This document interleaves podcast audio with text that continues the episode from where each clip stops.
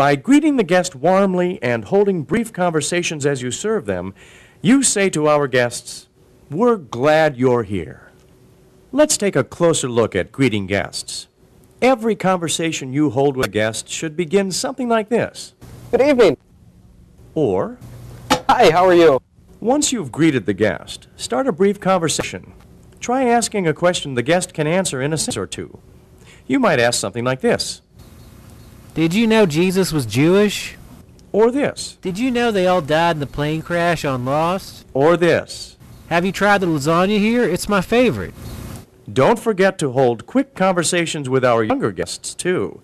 Children often play a big part in deciding which restaurant their parents visit. We want them to feel welcome and special here, too. So start conversations with children by saying something like this, Ever notice how sharp this knife is? or this, Pigs are actually very close to human intelligence and emotion.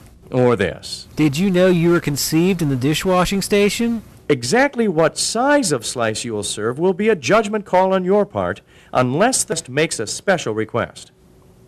We don't limit the can have. We do, however, manage it to reduce waste. Sometimes guests will tell you exactly what size of cut or number of pieces they want.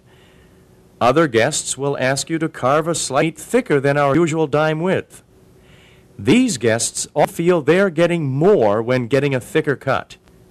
Actually, the thin cut ensures them a tender piece of meat, which is why we carve dime thicknesses. If a guest asks you, uh, I'd like a half inch slice of that roast beef, please.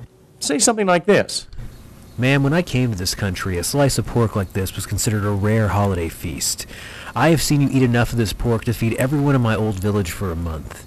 Perhaps instead of continuing to gorge yourself on this salted, juicy meat, you can take a few minutes to let your last portion settle in your stomach. Frankly, I'm embarrassed for your children that you have normalized such gluttonous behavior. It's this flagrant disregard for personal health and discipline that makes the country slip farther and farther behind China as a world power. However, if you insist, it is indeed Old Country Buffet's policy to allow you to consume as much as you'd like. So, with reservations, I will indeed slice off another portion for you. Okay. No matter what the topic of your conversation has been, or what size slice you've served, you will end each guest contact with the same phrase. Mandatory hand washing is slavery.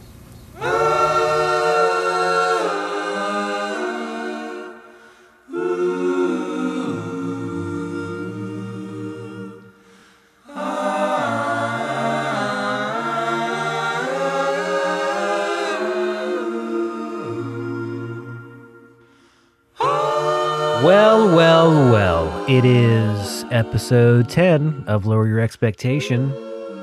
And I guess the first thing I need to talk about to my audience is um, is this like a fucking joke to you? Um, am I uh, just just here to amuse you with my stupidity? I've got about 18 listens this week. Um, I'm slowly losing. If you look at the graph of listeners, I got a lot of, of uh, a lot of pity listens in the beginning episodes. And surprisingly the the how to be poor episode is like is very very popular. Um but otherwise i feel like you guys think that this is a fucking game because i keep on making these episodes and you bitches aren't listening to them. You're not you're just you're just letting me just talk into this microphone like a fucking crazy person every week. I don't know what to do i really don't want to go on youtube and start shilling it on there because that goes against what I believe in. I also, I think I'm starting to get a little, and this this is a problem that happens to me a lot in my life. I'm starting to get a little too um, attached to my morals and uh, overall um, ethics to certain scenarios. I need to start selling this bad boy out immediately. Um, so I need to find some like women who I can, you know, trade uh, Instagram photos for them to like get half naked on camera so I can have tons and tons of views. That's pretty dark. Let's go away from that. so, you know, I, I'm about a few steps from just doing pornography at this point. If you guys can't do the decency of just listening to my damn show every week and telling your friends about it, uh, you only have to listen to like the first like like 20 minutes of them, and then I get the uh, analytic data necessary to show that uh, you know things have been are being watched. But it's funny because the last episode, I talked about how I was so proud that I made it um, past eight to number nine, and number nine was so good, guys. This one's like a punishment. This one is like a fucking punishment for you because I worked my ass off in the last episode. And you motherfuckers gave it 12 listens? 12 listens? I make a birthday for funny episode that's like totally meaningless, doesn't even have a description, and you guys listen to that 48 times. But my epic Beatles story, where I risked uh, my entire show by playing copyrighted music, where I even spent the last bit of it like not even advertising my own show as a sign of respect to the arts. I even got a fucking extra actor to work on this and 12 listens. That that's all you guys could give me. 12 fucking listens. I guess it's not your fault. I guess it's I guess it's mostly my fault and uh you know kind of figuring out what I want to do with this. Um I had 3 ways to go about this episode. Uh, and I will, uh, of course, because I'm running out of content, use these for for future episodes. But um, I've wanted to do one about Steven Crowder and sort of right wing, uh, c- c- like commentators who've kind of gone too far and are just stupid and lame. Um, that one's just kind of a little too mean and uh, not not so funny. So I was like, eh, I'm gonna save that for later. Uh, and then I also want to do one about the difference between fame and respect which is a much more um, serious issue, uh, something I've been in, inspired by mostly because of the scary statistics of children getting involved in into uh, YouTube or you know how the audience for YouTube is shockingly young um, you know like under the age of 12 and how uh, the most popular uh, the most popular profession right now among 8 to 12 year olds is a YouTuber which is kind of crazy. And I made um, on Facebook, I made a post about this and I compared it to what would happen if uh, suddenly all of the kids in, in the United States wanted to become a McDonald's worker. Like, what if they had an app on their phone or something that just praised the McDonald's worker? All glory to those who work for McDonald's. Be a McDonald'ser. Uh, and every single kid wanted to do that. I think there would be a ridiculous outrage. I think that like there would be a lot uh, more attention than someone like Google, you know, if it was McDonald's. And that's what started getting me to think about what I am going to talk about for this uh for this episode, which is the bad rap that McDonald's gets for kind of no reason. Um, you know, if you look at it obviously from a health point of view, you know, the super size was like the worst thing they did. Okay. That is their huge, like fucking dark history and past is they made a fucking bigger fry. Because of that, they have been kind of in a constant, constant fight against their image. Um, there's a lot of statistics that show like uh, 25% of millennials like never have McDonald's, like won't even like consider it, have never even tried it. Um, and you compare that to like uh, older generations, it's like 8% or so. And uh, just a fair um, disclaimer on this I do own one stock of McDonald's. I'm not like a Gordon Gekko stock trader, so I can have like one stock of a few things. And one that I haven't sold yet actually is McDonald's because I think no matter how bad things get, you know, people are going to want an egg McMuffin or a hamburger. like, uh, also because there, there's a real estate company. If you happen to watch the film The Founder, or if you know anything about uh, McDonald's corporate history, which uh, why would you? It's kind of a ridiculous thing to know about. But I'm those I'm those kind of guys who once I hear about something, I want to know the whole story. But a lot of uh, McDonald's value is simply real estate. Uh, they own the land underneath the stores. They rent that to the store operators as part of the franchise. So no matter what, so even if like hamburgers like become like the like the worst consumer product ever and are totally out of date uh, they still have that real estate behind it so i think it's kind of a good investment to have something really fun too about um, investing in companies like with their stocks even if you don't have a lot of it is because I have one share at McDonald's. I actually have the right to listen to uh, their uh, their earnings calls and uh, get like documentation about their earnings and stuff, which is like super fun. I always want to like clue, I always want to like chime in. And uh, while everyone else is like talking about, you know, like revenues and like turnover and demographic shifts, I want to be like, hey, you know what, guys? We need a double bacon cheeseburger. This is my biggest complaint against this company. Like, what the hell are you thinking in the year 2020 to not have a bacon cheeseburger? Americans want to have it all. Americans want bacon, pork, they want dairy, and they want beef, and they want it all in one sandwich. Every other fast food joint profits tremendously off of their bacon cheeseburger selections. It took it took McDonald's like 10 years to finally even offer it as an option to throw some bacon on that bad boy. I know people who've taken McDonald's burgers home and added their own bacon. That's just madness, people. That's fucking madness.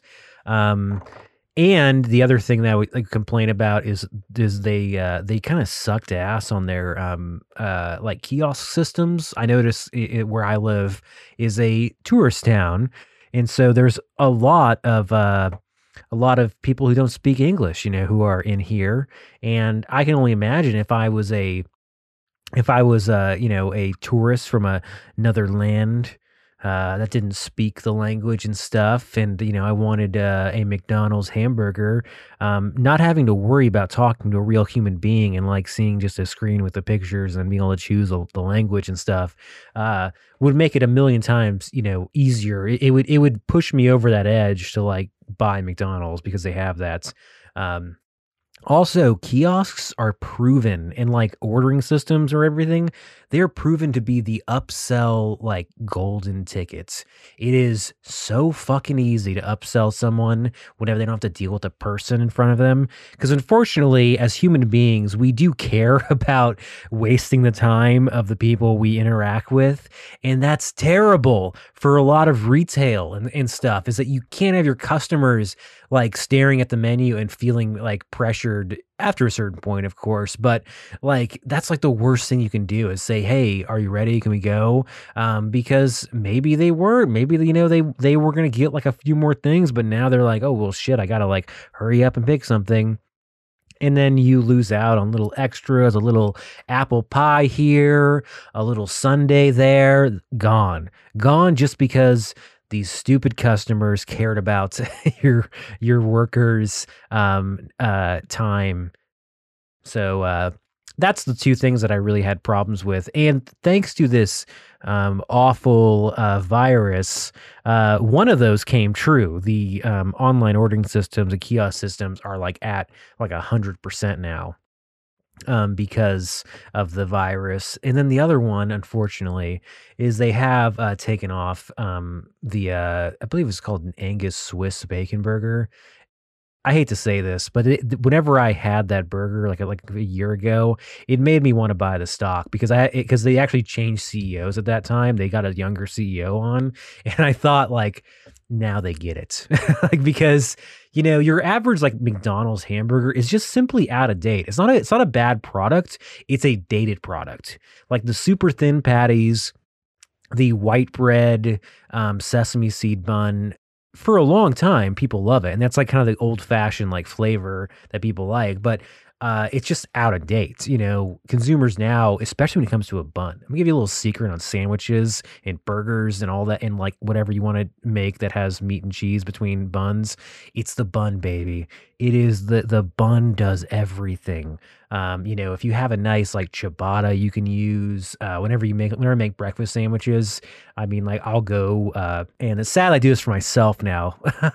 the one thing that I'm I'm really good at cooking, and that's sort of my signature, is breakfast food. I love breakfast foods, um, especially breakfast sandwiches, which are so easy to make. You know, uh, uh, even though the only time I will really go to McDonald's and get something to eat is like usually to get like their breakfast uh, sandwiches, they're they're like piss easy to make at home. like it's the simplest thing ever. You crack an egg, you try to get it like in a somewhat patty shape, and then you just fry like a you know a piece of bacon or some sausage and put it between two pieces of bread. Ideally, an English muffin or a bagel, or in my case, um, if I want something super decadent, is I go to this uh, little bakery down the street, um, La Rosa Bakery, and uh, I'll go in and uh, I will get their one uh, non-sugary, like uh, Spanish or Mexican style pastry. Uh, that is a uh, a croissant. They, they they for some reason they make all this like pastries where they just like cover it in sugar. And this is like this might be a hot take though, might get me in trouble with some of my Latino fans. But you guys make such good food, except for uh, your desserts. I don't know uh, who told you that all you have to do is like take a piece of bread and sprinkle sugar on it, and then you can call that a pastry. It's not how it works, guys.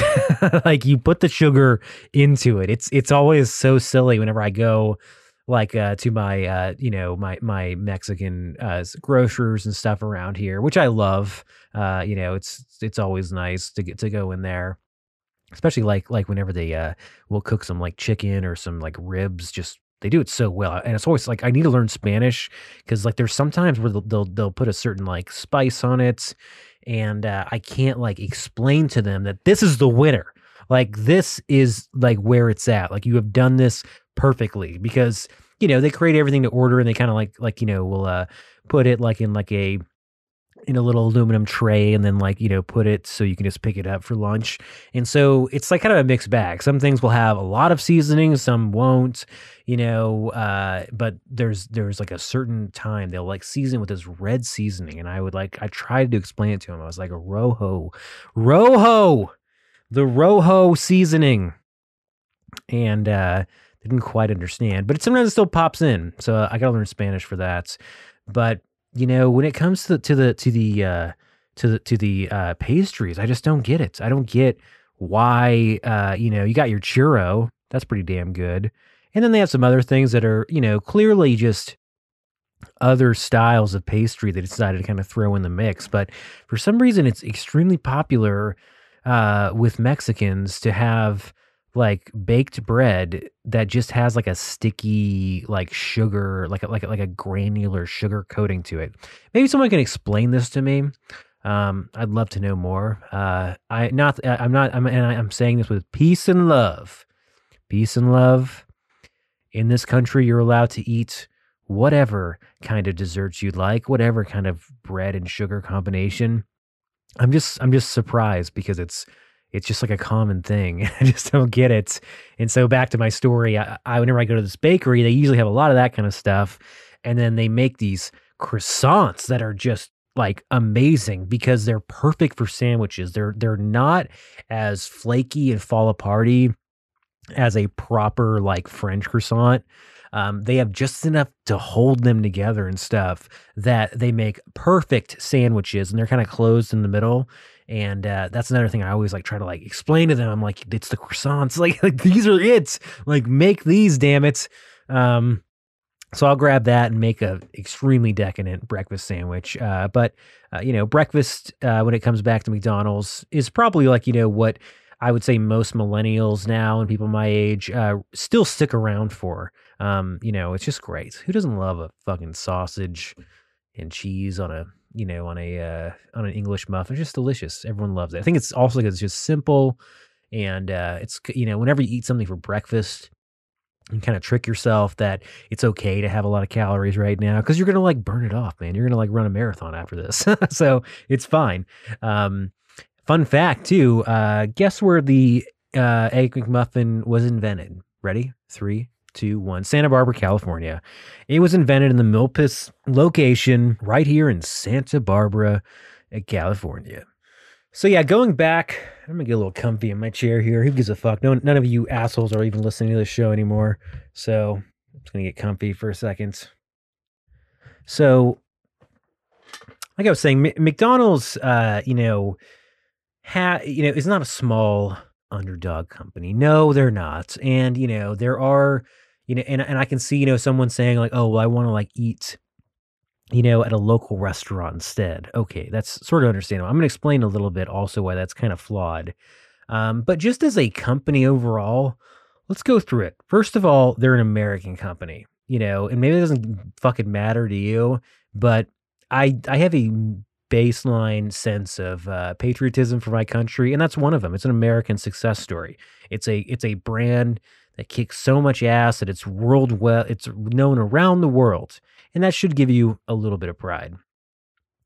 And the second one, which I think is the most important, is that it, it gives so many people jobs.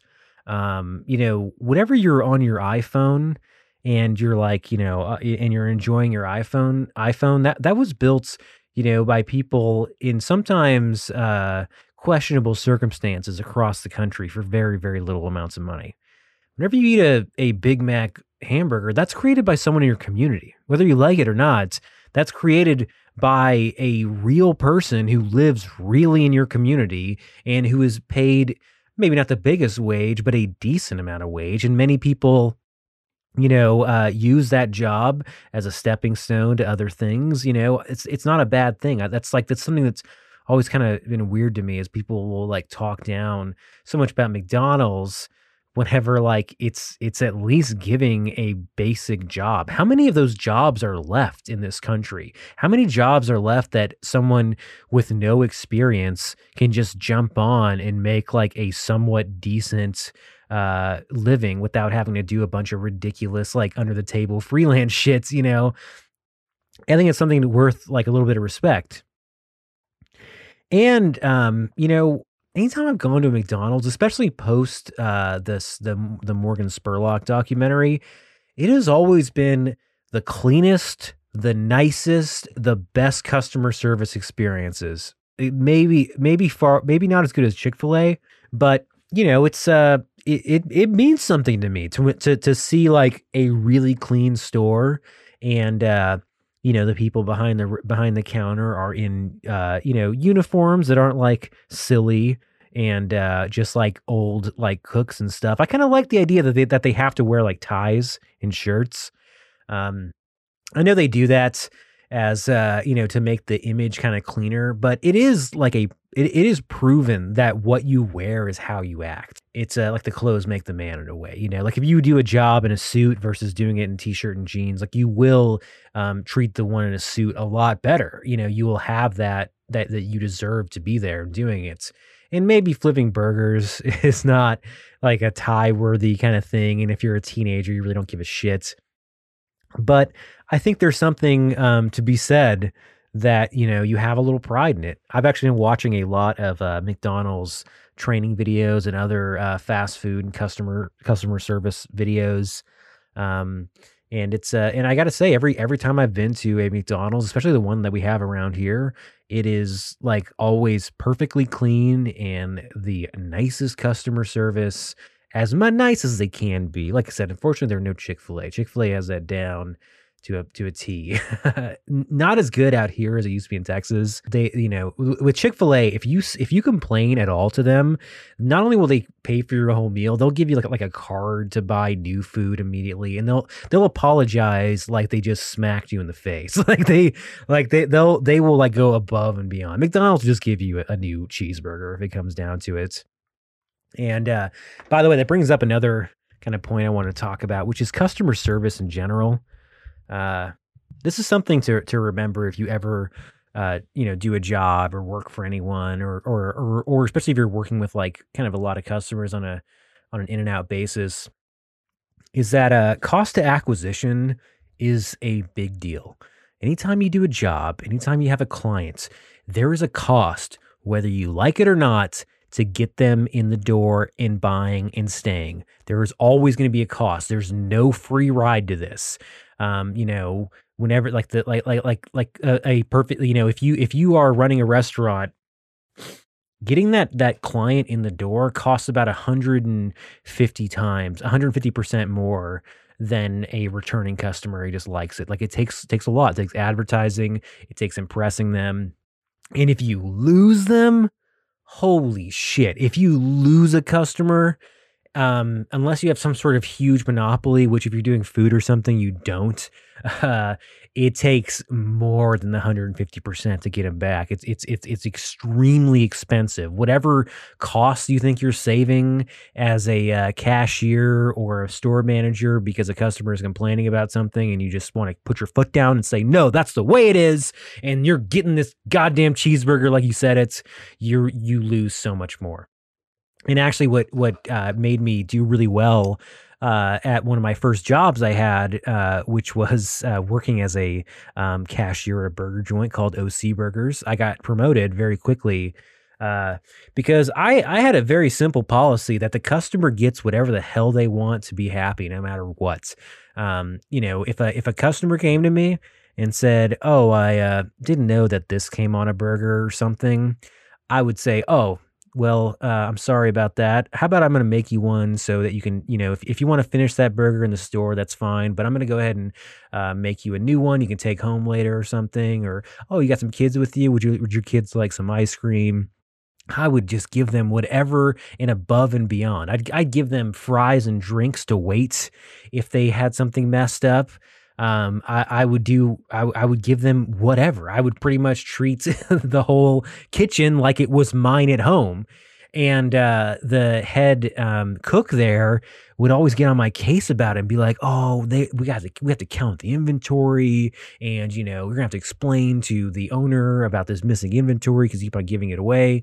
And uh, guess what? One time I did talk to the owner of the place and I told him what I was doing. He said, You're absolutely right you give them whatever they want. And as a matter of fact, here's a promotion because you're the only person here who understands that, that, that as a, as a business, you lose a, a pack of fries or something on a daily basis. It's called shrink. It just happens. Like it happens whether it's theft or someone taking it away or breaking a shipment. You're going to lose some inventory. You're going to crack a few eggs before you make an omelet. So it's not wor- worth ever worrying about what what is what equates to like at most like $10 of a customer's order, especially whenever you account in that cost of acquisition and keeping a client happy. Um, it's you you have to do it.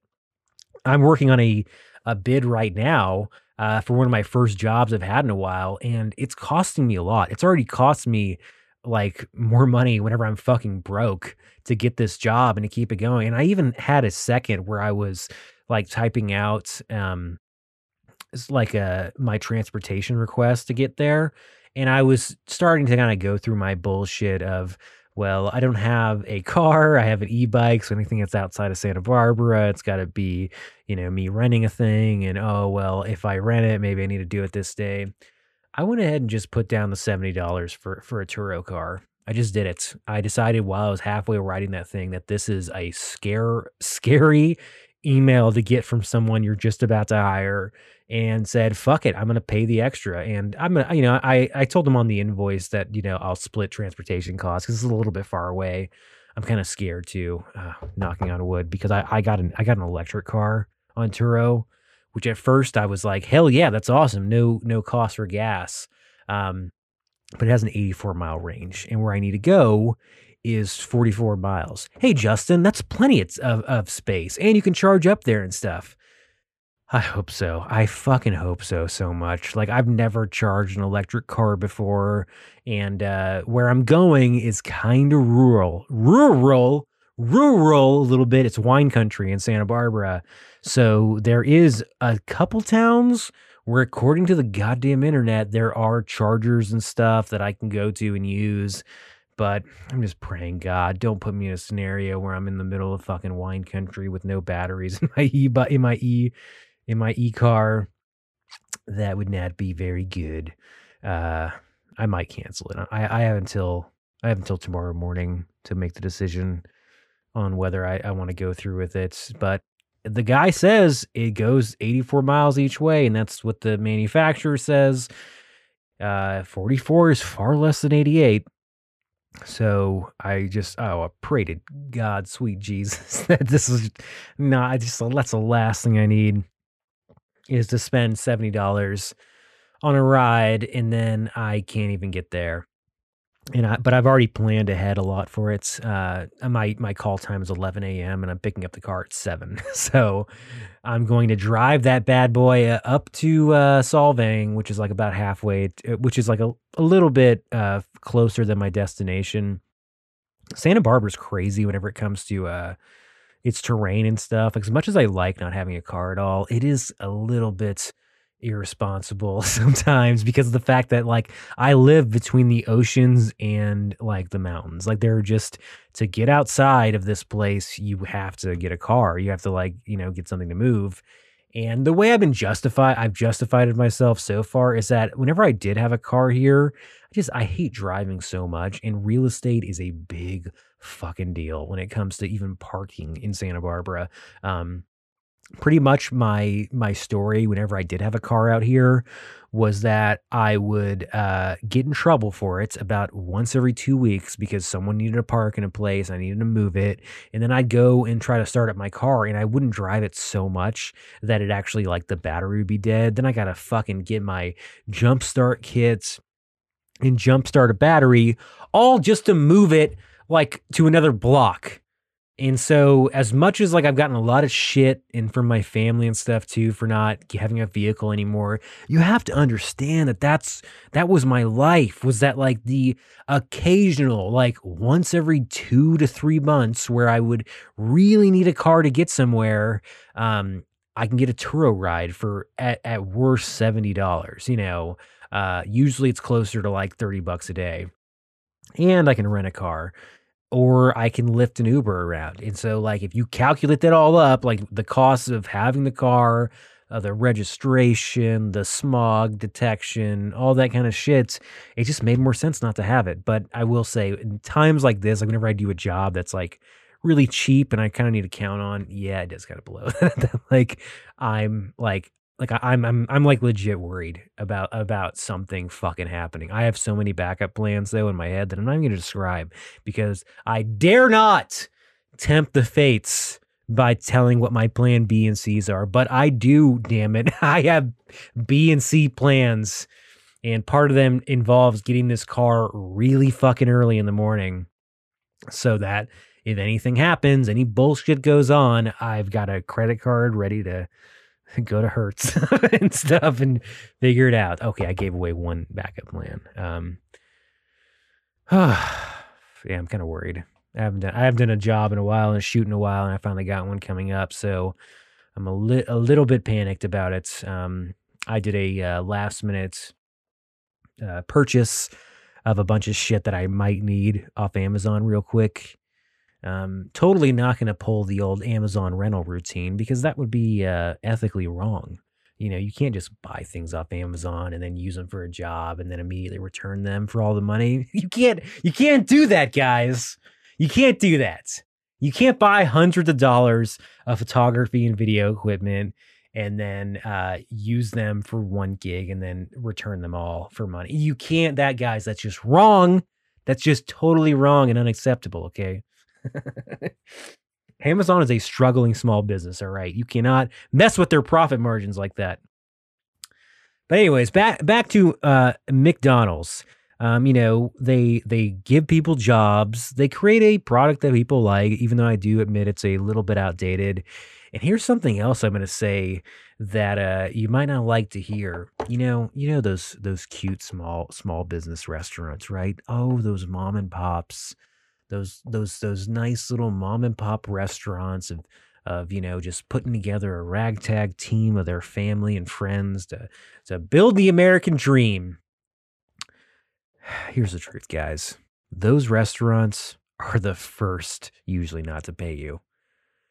It's sad, but it's true. Is those restaurants that, you know, are locally run and stuff, it's just a factor of economics. Whenever they run into an issue, uh, you're getting fucking laid off. You know, I've heard so many fucking stories about not getting uh, paychecks, you know, and all this kind of stuff that with the McDonald's you don't have to worry about. So like they're just you're gonna get paid. It's it's it's already in there, you know, billions of dollars of revenue planned. So that's something to think about, you know. I, I I have never heard a horror story of not getting paid from like a fast food chain, but I've heard many, many from little mom and pop shops. And especially with those stores too, they they end up like you know hiring like their family a lot of the times to run the place. And that's cute and adorable and it's it's nice if it works out but i i have seen so many like terrible things go down whenever it comes to like putting your kids in your business. Just a good idea not to do it. Um something i've talked about my dad all the time is uh, I'd rather just be your son, please, at all at all costs. you know, like uh, I compared to being your son, I am like the shittiest employee you could ever hire. you know, if you just compare that, like how good of a son I am to you, to how good of an employee I could be, I'm like a terrible, like throw my resume away immediately employee compared to a son. So that's something to think about too. Is you know having a steady job is something that McDonald's can do, and uh, you know, like I said, I think that they just got a lot of uh, negative feedback because of that stupid fucking Morgan Spurlock movie that everyone knows is is retarded. Like, uh, there's a great um, spoof of this on the Whitest Kids You Know, where he, where the guy just drinks whiskey for 30 days to see what happens. Obviously, he didn't. Uh, but it's the same thing with uh, with the supersize me. It's like it's it's it's an interesting concept I feel like it's I feel like it's a concept that um as as as like kind of a cool like like a newspaper article experiment, it would be interesting. But to put this whole spin on it that McDonald's are shitty people because they let people buy some more French fries is to me just uh just just an example of a very immature view of of business and like money. And speaking of customer reliability, uh, that that sort of comes to the classic uh, McDonald's uh, hot coffee lawsuit. Liebeck versus McDonald's restaurants. I'm totally not reading the Wikipedia right now, guys. I actually have this insane, like, photographic memory of uh, of of case litigations with McDonald's. Um, but you know, th- this happened uh, back in the back in the '90s. A sweet old lady got uh, burned uh, horribly um, you know, buy a uh, buy a hot cup of coffee, um, which uh, at the which um, actually you know is is thought in the public sphere as being an example of frivolous lawsuits. I mean, come on, coffee's hot, right? But in this case, it it was important to do, and uh, you know, because of the fact that the coffee that she had was actually like really fucking hot, like it was um it was at 180 to 90 190 degrees Fahrenheit um, whenever like their maximum hot coffee taste should be 140. And the reason why they were keeping this coffee so hot was because that way they could hold the temperature and they could like make a pod and put it aside and it wouldn't, you know, because if you have cold coffee, you're, you know, it's uh, before someone gets burned. Sadly, a cold coffee costs the company a lot more money to have to reheat it or just lose a sale and stuff. So in this case, it actually was pretty fair that they got that you know that that, that there was a lawsuit and she got awarded and, and McDonald's changed their policies. Um, but uh, if this happened to like a mom and pop shop who just spilled some coffee on someone and burned them senselessly, there would probably be no collection that's that's kind of the flip side of this. You know, if you think of like an evil corporation and stuff, the evil corporation actually does have the cash to fucking do it.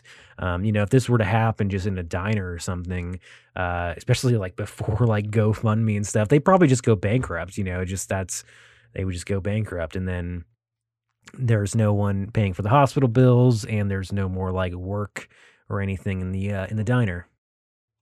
So, um, and uh, you know, also speaking of some good things about McDonald's, like I said, I've been I've been watching uh, customer service videos, um, or uh, training videos for McDonald's, and they have this training video uh, that is like way too smart and like way to, to be a corporate training video. Corporate training videos crack me up, by the way. If you ever want to like laugh at some stuff, look up like old 80s and 90s commercials. It's just great. Like the overacting. That's something I like, you know, with my own career in video production, that used to be like the only thing that we could do besides like TV shows and stuff was make training videos. I remember being in high school, the early 2000s, and that was it. It was like, oh, well, maybe you can get it work on a TV show or you can fucking make a training video for Albertsons. because before the days of, uh, of YouTube production, um, shooting anything was expensive and took a lot of time and money to do. Like they're just you could not physically half-ass it. Like you those the video cameras just suck so much ass that you had to use a lot of lights. Um, the medium itself was expensive, and uh, and the editing, the editing was so primitive. It's like crazy. Whenever I like tell younger people about how I started video editing, bruh, we straight up had two VCRs. we had a fucking VCR playing and then a VCR hitting the record on and off. Um, yes, that that like it, it, it was a step above like cutting it with scissors and putting it together, but that's how it had to be done, and that was considered high tech video editing. Um, you know, if you had like the machines to add graphics and stuff, like, you know, now you add text to a video, it's like no big deal. Um, but I remember even like learning video production, uh, like I said, like kind of in the early 2000s. And like we had a, like a whole goddamn dedicated computer, like just to add crappy 1980s, 90s text on top of things. Um, it was really fun. I, actually, that now that I think about it, like it was a, it was like a middle school class I had way back when that got me into video production because just no one wanted to touch it. I remember it's like this little booth that uh had just all these old computers and like video cameras and like it had like straight up like just like a manual like a like a bound manual on like how to do, how to make videos and do video production. And uh at the time it was in a shop class with that was run by a coach. So it was already like two two two educators like out of sync with this uh with this curriculum like this coach could barely teach shop class and uh, sure as hell didn't know how to like do video production. So i remember it was just a uh, a like a uh, spiral bound notebook that you just opened and you just you just did it all yourself. And like and there was a there was a rudimentary grading system that basically just said did you read the whole thing and finish it? Well congratulations you get a, a a. So i remember doing that and that was fun. Um but yeah, these training videos are just super cool and cute, and um, they they put a lot of work into it. For this McDonald's one, Michael fucking Jordan is in it. He starts it out, and he's like playing ba- basketball, and, and, you know, just like the typical like '90s, you know, uh, the skills I have in the field are a lot like the skills that you'll have behind the register, like trying to bring them together. And it's uh, it was actually a very cute uh, training video because it's the training video is uh, framed around being a behind the scenes of a training video being made. It's some crazy meta shits that I don't know uh, if a uh, minimum wage McDonald's applicant could really appreciate like because it's it's a it's a director directing the training video and then like there's moments like uh where he goes, "Okay, and action," and then the the cashier uh, behind the register that's being filmed goes, "Welcome McDonald's. How can I take your order?" And then this producer next to him goes, "Cut, cut, cut. Can we make that a little more realistic? That just sounds a little too scripted." And uh, the producer happens to be like a McDonald's education person, and uh, they make a whole great point that you don't have to sound like you're reading off a script. You can ask people how their day's been you can, you know, you don't have to be a fucking robot to take care of things as a McDonald's worker. And uh, this is kind of a ridiculous episode, huh? uh, I hope it's making you hungry, and I hope that you buy lots and lots of McDonald's.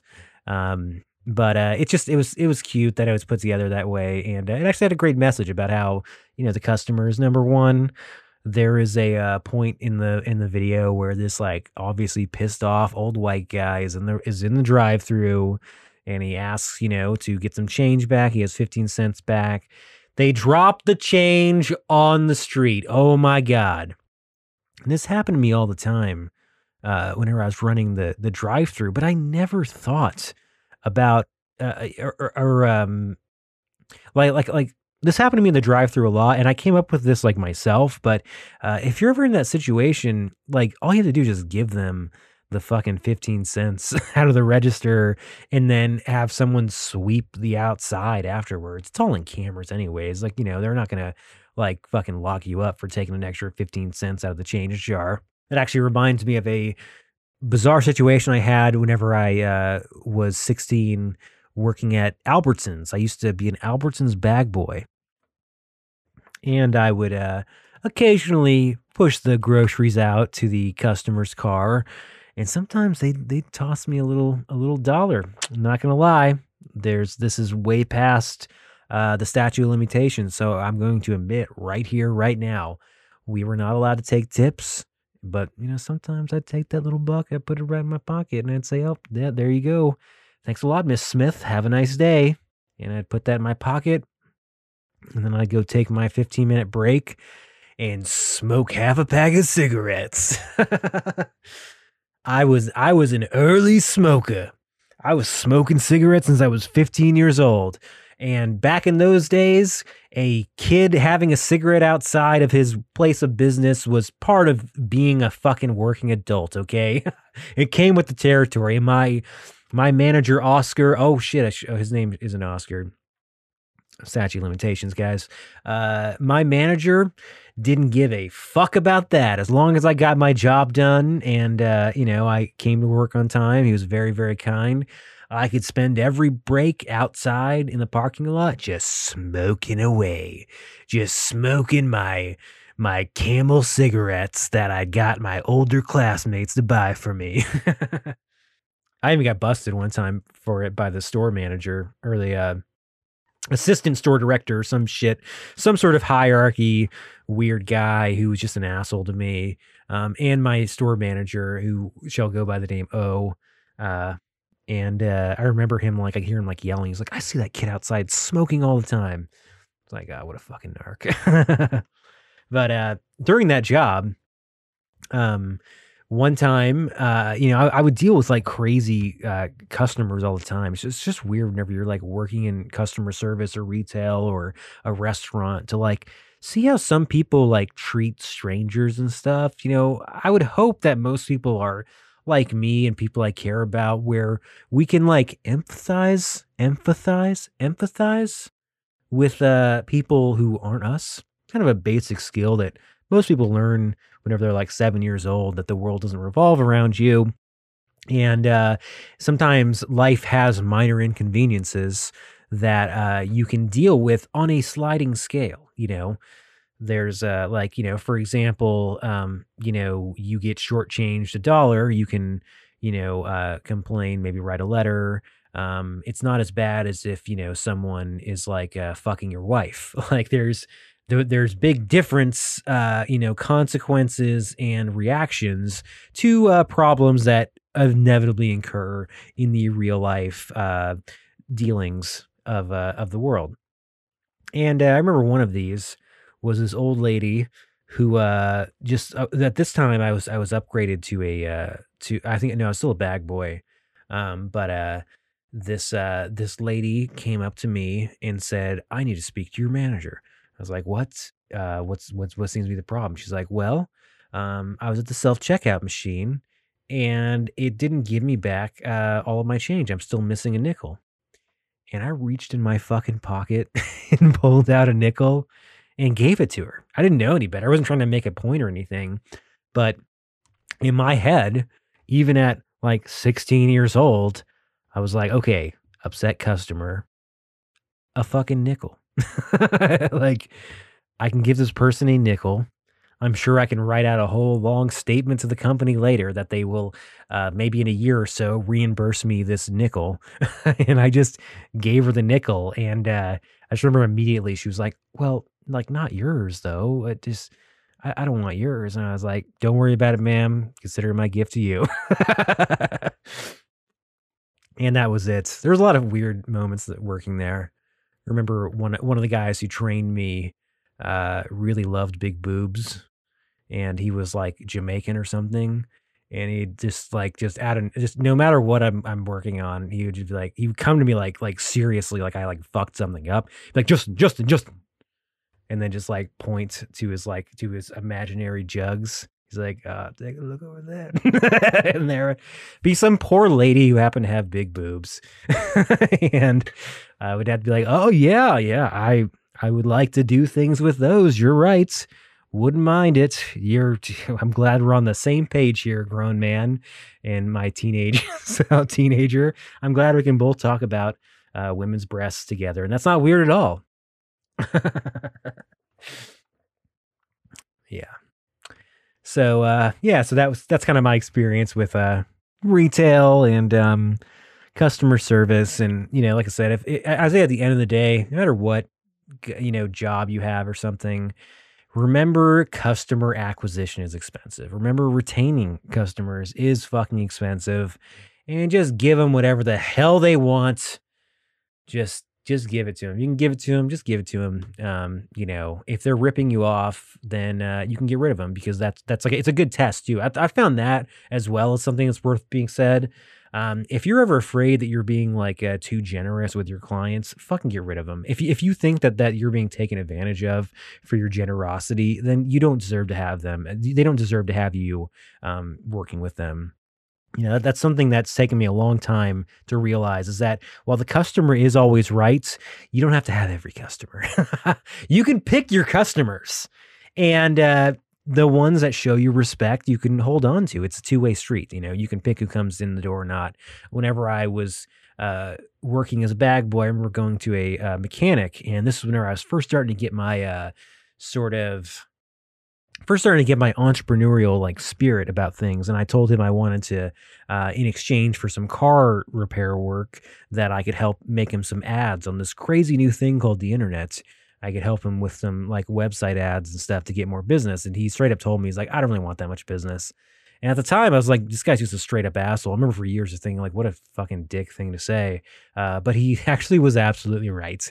Is that sometimes you don't need every single customer on earth you can pick and choose. It's a free country as long as they are not of a minority or uh, protected, like sexuality status or something, something like that.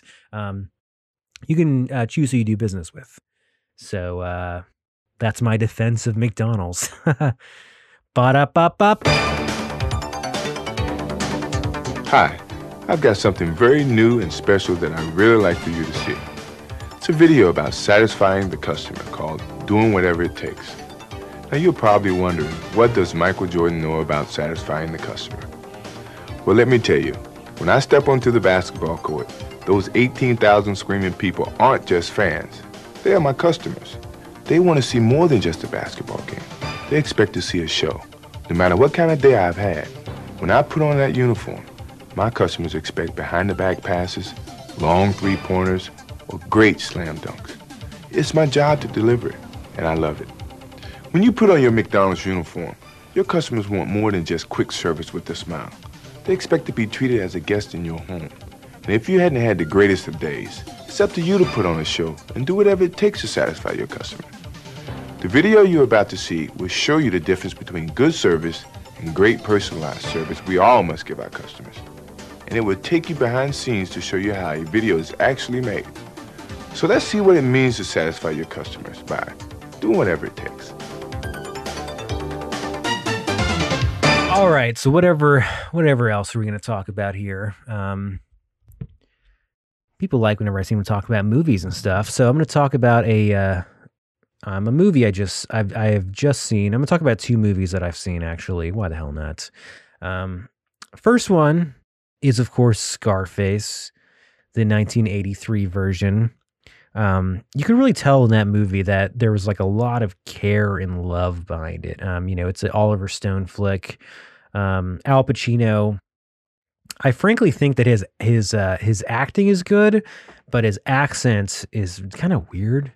Like I just don't really get it. Scarface 1983 is an interesting movie because the first Scarface that was made in the 30s um, was just as violent by 30 standards and stuff, but they had to like tie it together and uh, basically make the cops the good guys at the end.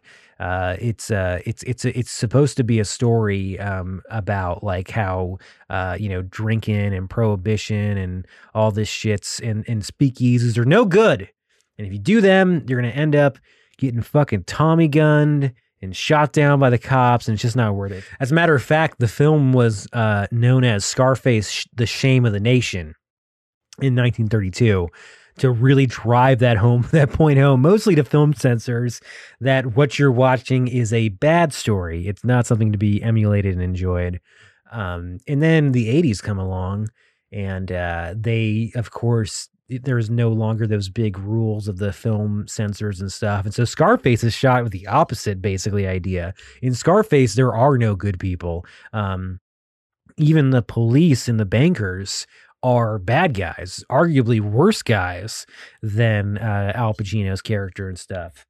It also has one of my favorite lines in that movie. It's been like parodied a lot with uh, Sosa, the uh, the Colombian, the the tall white Colombian uh, drug dealer, and he goes, "I only say this once, Tony. Don't you fuck me. Don't you ever try and fuck me." Just love that line.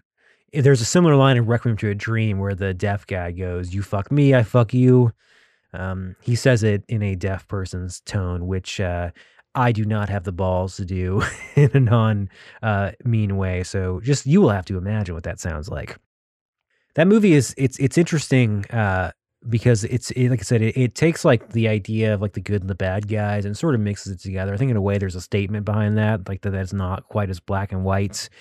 Um, and a uh, and and it's also behind that cool like you know 1980s Miami uh, backdrop. It's got a awesome score by Giorgio Moroder, who is an awesome uh, you know synthesizer player, like world known, probably the Jimi Hendrix of the synthesizer.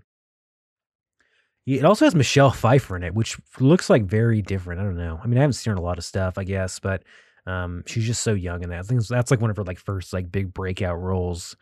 Um, and like I said, I think that the the movie uh, is great because it's it's super violent. It has like it, it talks a lot about you know the uh, excesses of things, about you know the corruption that comes with running any sort of business and being e- an egomaniacal maniac. And really, the the interesting part of it is that if it just wasn't fucking cocaine, if it was like if cocaine was just legal, then he'd be a legit businessman, you know, and would be uh, lauded as another like you know um, as as another like Mark Zuckerberg or uh, or um, Jeff Bezos, but it had to be cocaine. And uh, also, a lot of people forget that um, in that movie, uh, Al Pacino uh, or Scarface, I mean Tony Montana, that is, is a vapid is is a very strong anti-communist. It's one of his big things is that he fucking hates those commies in uh, Cuba and uh, one of the first things he does in the movie is he murders a uh, communist, like intellectual or something, and he just does it for fun, man. Um, so interesting story, interesting, interesting movie. Uh, also, fun fact: Scarface was shot in Montecito, California, which for uh, my non-Santa Barbara uh, people, that is a small little suburb of uh, Santa Barbara. And by small suburb, I mean it's probably the most wealthiest place in the fucking world. it's where Oprah lives and all the other celebrities. And uh, these the house that uh, Tony Montana lives in is uh, even though it's set in Miami, it's the whole movie was shot in Los Angeles, and uh, that scene, the outside scenes of the mansion, is in Montecito. And if you have a few grand to tour the place, uh, and you or you can like I guess prove a credit check that you might want to buy it because it is for sale right now. You can go check it out right down the block from me. So in the other so the other movie I saw, um, another uh, earlier flick. My ex girlfriend had a problem where she could not watch movies made before like the year like 2005. So fucking lame. There's so many good movies out there. That's like that's the silliest thing I've ever heard. I don't think she's alone either. I think she's just I think she's one of the few people who had the thankfully had the courage to say that because I've had that feeling with a lot of other people where if you bring up any sort of movie like before like the year like 2000 or something, um, it better be like a fucking classic because they just they just don't they just don't care. And that's sad. Okay, imagine if you were to say like the same thing with music that any any music made before the 2000s is like not worth listening to it's out of date and stuff. Just deal with it. Yes the special effects are not going to be as good okay? There's going to be a lot of stop motion and stuff like that but uh just fucking deal with it. There's not going to be those dumb spinning shots that they always have in bad boys where they have the, the where they put the guy on the pedestal and they rotate the camera around them. You know what i'm talking about. They fucking have in everything that's like usually bad boys related. Um they don't have that. You just have to deal with it. You have to just you have to use what uh what people who read books call their imagination and uh, suspend your disbelief and like them. But another sort of older movie, which has a which has a terrible remake, which you should avoid at all costs, is Total friggin' Recall. Total Recall with uh, Arnold Schwarzenegger, um, which was actually uh, a, a little fact that people don't know is that that that movie was pushed by Arnold kind of more than anyone else. Uh, whenever RoboCop came out, um, uh, Paul Ver- Verhoeven, who's the uh, who's the who's the director of it, um, he met uh, Arnold, and Arnold was like, "I love how you make movies. Like you make movies exactly what I want to be a part of, like with the style and the action and like the sort of intelligence behind it." And he just he really really pushed Recall like hard. He's like, like this is this is it. He's like, this is a movie that is a great action vehicle for me. Um, it's very intelligent and smart, and it's like has a cool setting because it's set in the future with Mars and stuff. So it's like a win-win. So we really, really pushed to do it, and thankfully that was prime Arnold Schwarzenegger days. So whatever the fuck Arnold says, they did. so once he w- once he was like already put himself like on board, like I'm in this movie, they started making it. Um, and a lot like the Matrix, you know, as a matter of fact, the Matrix is, is, inspired by it in more ways than one. One obvious way that the Matrix is inspired by the movie is the red pill. Believe it or not, the red pill uh, came out in a, in a sci-fi film uh, before the Matrix, and that was in the movie Total Recall, which is the scene where uh, he finally makes it on Mars and he uh, is in his hotel room and he's stopped uh, by his, uh, he gets a knock on the door and it's the uh, founder of Recall, who you see in the TV ad at the beginning, comes in and uh, explains to Arnold that it's all a dream, explains it to him that it's all a dream and that if he doesn't get a hold of himself and come with him to leave like the memory or the simulation or whatever that he's going to like get, go into like a, a catatonic like psychosis and he's going to become lobotomized in the real world and the only way to prove that he wants to leave the uh, real world is to take the red pill as a sign that he's willing to play along and uh, as soon as he puts the red pill in his mouth he has a gun to this guy's head and he says, If I shoot you here, then it shouldn't matter because we're in a dream. And uh, the guy goes, Well, if you do that, the walls will come crashing down and there'll be no escape from this like uh, memory that you're created for yourself. Um, so while uh, he has the, the pill in his mouth, like uh, this guy who's telling him that he's going to take him out of the dreams uh, has like a bead of sweat falls down his face.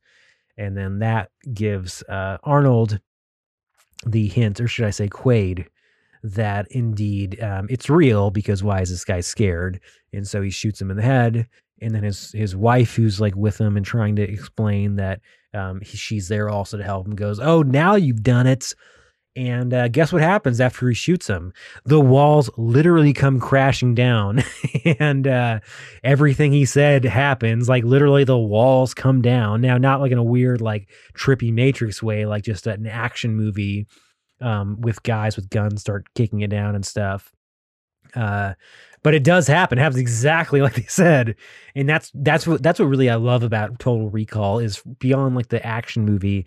Uh, it's very very smart, and they they keep the um they keep the ambiguity of whether it's a dream or not so well. Like they're like I I've I've watched it a few times now, and I'm like now whenever I watch it, I'm always looking for whatever clues I can find that it's real or a dream.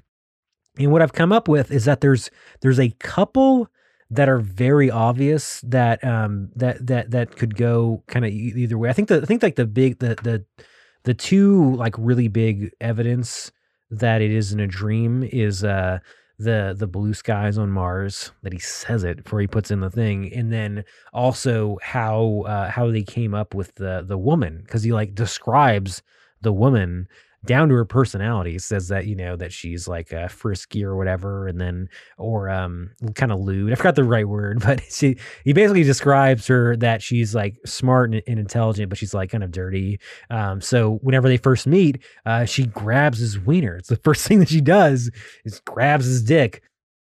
Um that's a weird coincidence to have and they look exactly the same from the tv screen but that can be written off as the fact that in the beginning of the movie, he has a dream about the same woman. And that's actually one of the reasons that convinces him that he's not in a dream is because he actually has dreamed before. But as the as the founder of Recall says, that's fucking ridiculous, Arnold, because you're trying to prove that you're not in a dream by by quoting a dream. Um, and uh, and like I said, there's you know just because it's set in an action movie, you can kind of write off all the coincidences as that's just how a movie works, or you can say that it's a dream. And whenever it ends, it cuts to white. Uh, but there's evidence on kind of all sides that it, that it could be real. Another a, a big a big part of the like uh, or at least the justification that it is all real is because if it wasn't, it would be a very dissatisfying ending, and also it would mean that uh, Arnold Schwarzenegger's character, um, you know, is uh, that Arnold Schwarzenegger's character um, is lobotomized. But I will say myself, I think I've leaned more towards a dream. And that is because of the woman, like I said. Another one is the wife situation. Okay. Like, all right. So he has Sharon Stone as a wife. Um, and my question always, if you don't have seen the movie, basically Sharon Stone is his wife, and she does that kind of fucking weird at the beginning of the movie. So that does lead credence towards that she actually is like a secret agent as part of it. And uh, but okay, so like the the the story is that this woman is actually the husband of the main antagonist in the movie, and is there pretending to be Arnold's wife and the question is like, how long has she been doing that?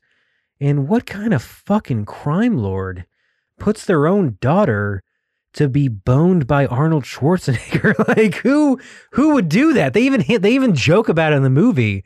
They're like, "Oh, well, you think that, you know, she liked you know, boning him?" Um whether she liked it or not, that's fucking weird. Like you would think they could just find any other woman like who wasn't his wife to put in that scenario, but okay. Um, and uh, you know, also like with the work situation, like she she explains that it's all a memory except the job. So uh so so they say that like and like like I said, these are my evidence that it is a dream, is that they say that that everything is fake, like like the marriage is fake, it's all, you know, memories, except the job. The job he has is real if you don't remember, his job in the movie is a physical laborer in the future. He's like, like literally like moving heavy shit around and stuff, and somehow has like an awesome apartments and uh, lives a, a like upper middle class life where he can take vacations and stuff. I don't think there is going to be any sort of like manual labor of that nature in the future. So that that part always kind of throws me off. But, you know, it can be a dream, it could be real, or it could just be a movie. But it's just it's a very interesting uh, sci-fi uh, film. Um, one of the uh, first kind of quote unquote mindfuck sci-fis. I think I think it's what I think I think it was a good a good movie for the history of sci-fi cinema because it proved that audiences can kind of appreciate that. I think they were careful in that movie to make it still just kind of a cool action movie. A lot like The Matrix did, now I think about it, but still had like this very fun um, philosophical idea behind it. Um, so that's that's uh that those are my two recommendations for movies to see if you are bored right now and still in this terrible quarantine is uh, Scarface 1983 and uh, Total Recall.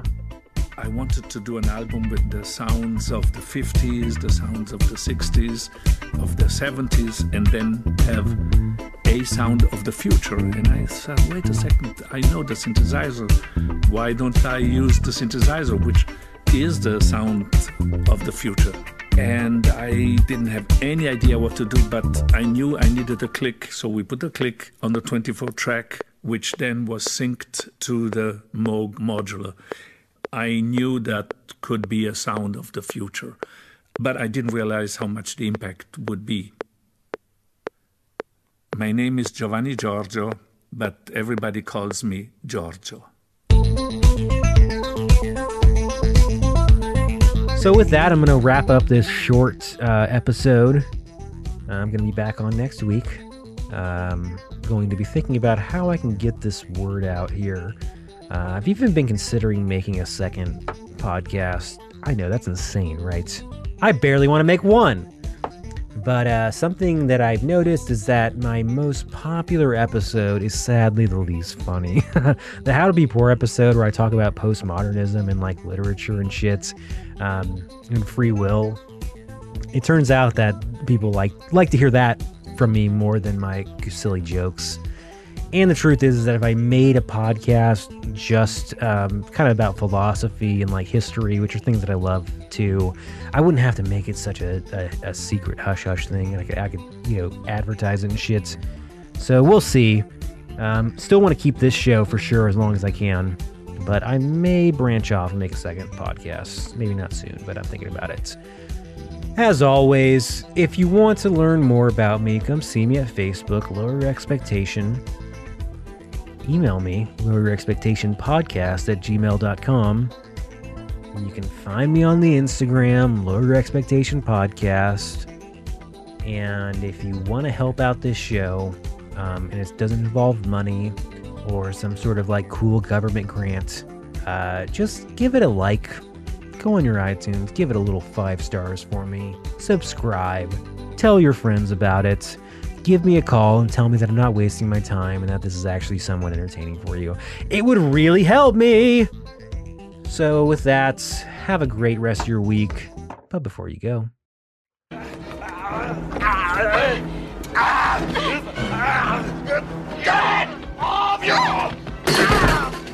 You blew my cover! Can't do a simple goddamn double implant. It's not my fault we hit a memory cap. They'll be here any minute. They killed you all. What the hell is he talking about? No! Let me go! Mr. Quaid, try to calm down. My name is not Quaid.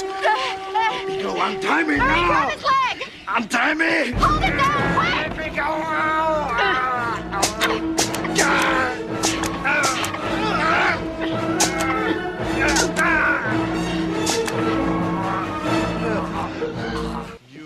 Son of a bitch.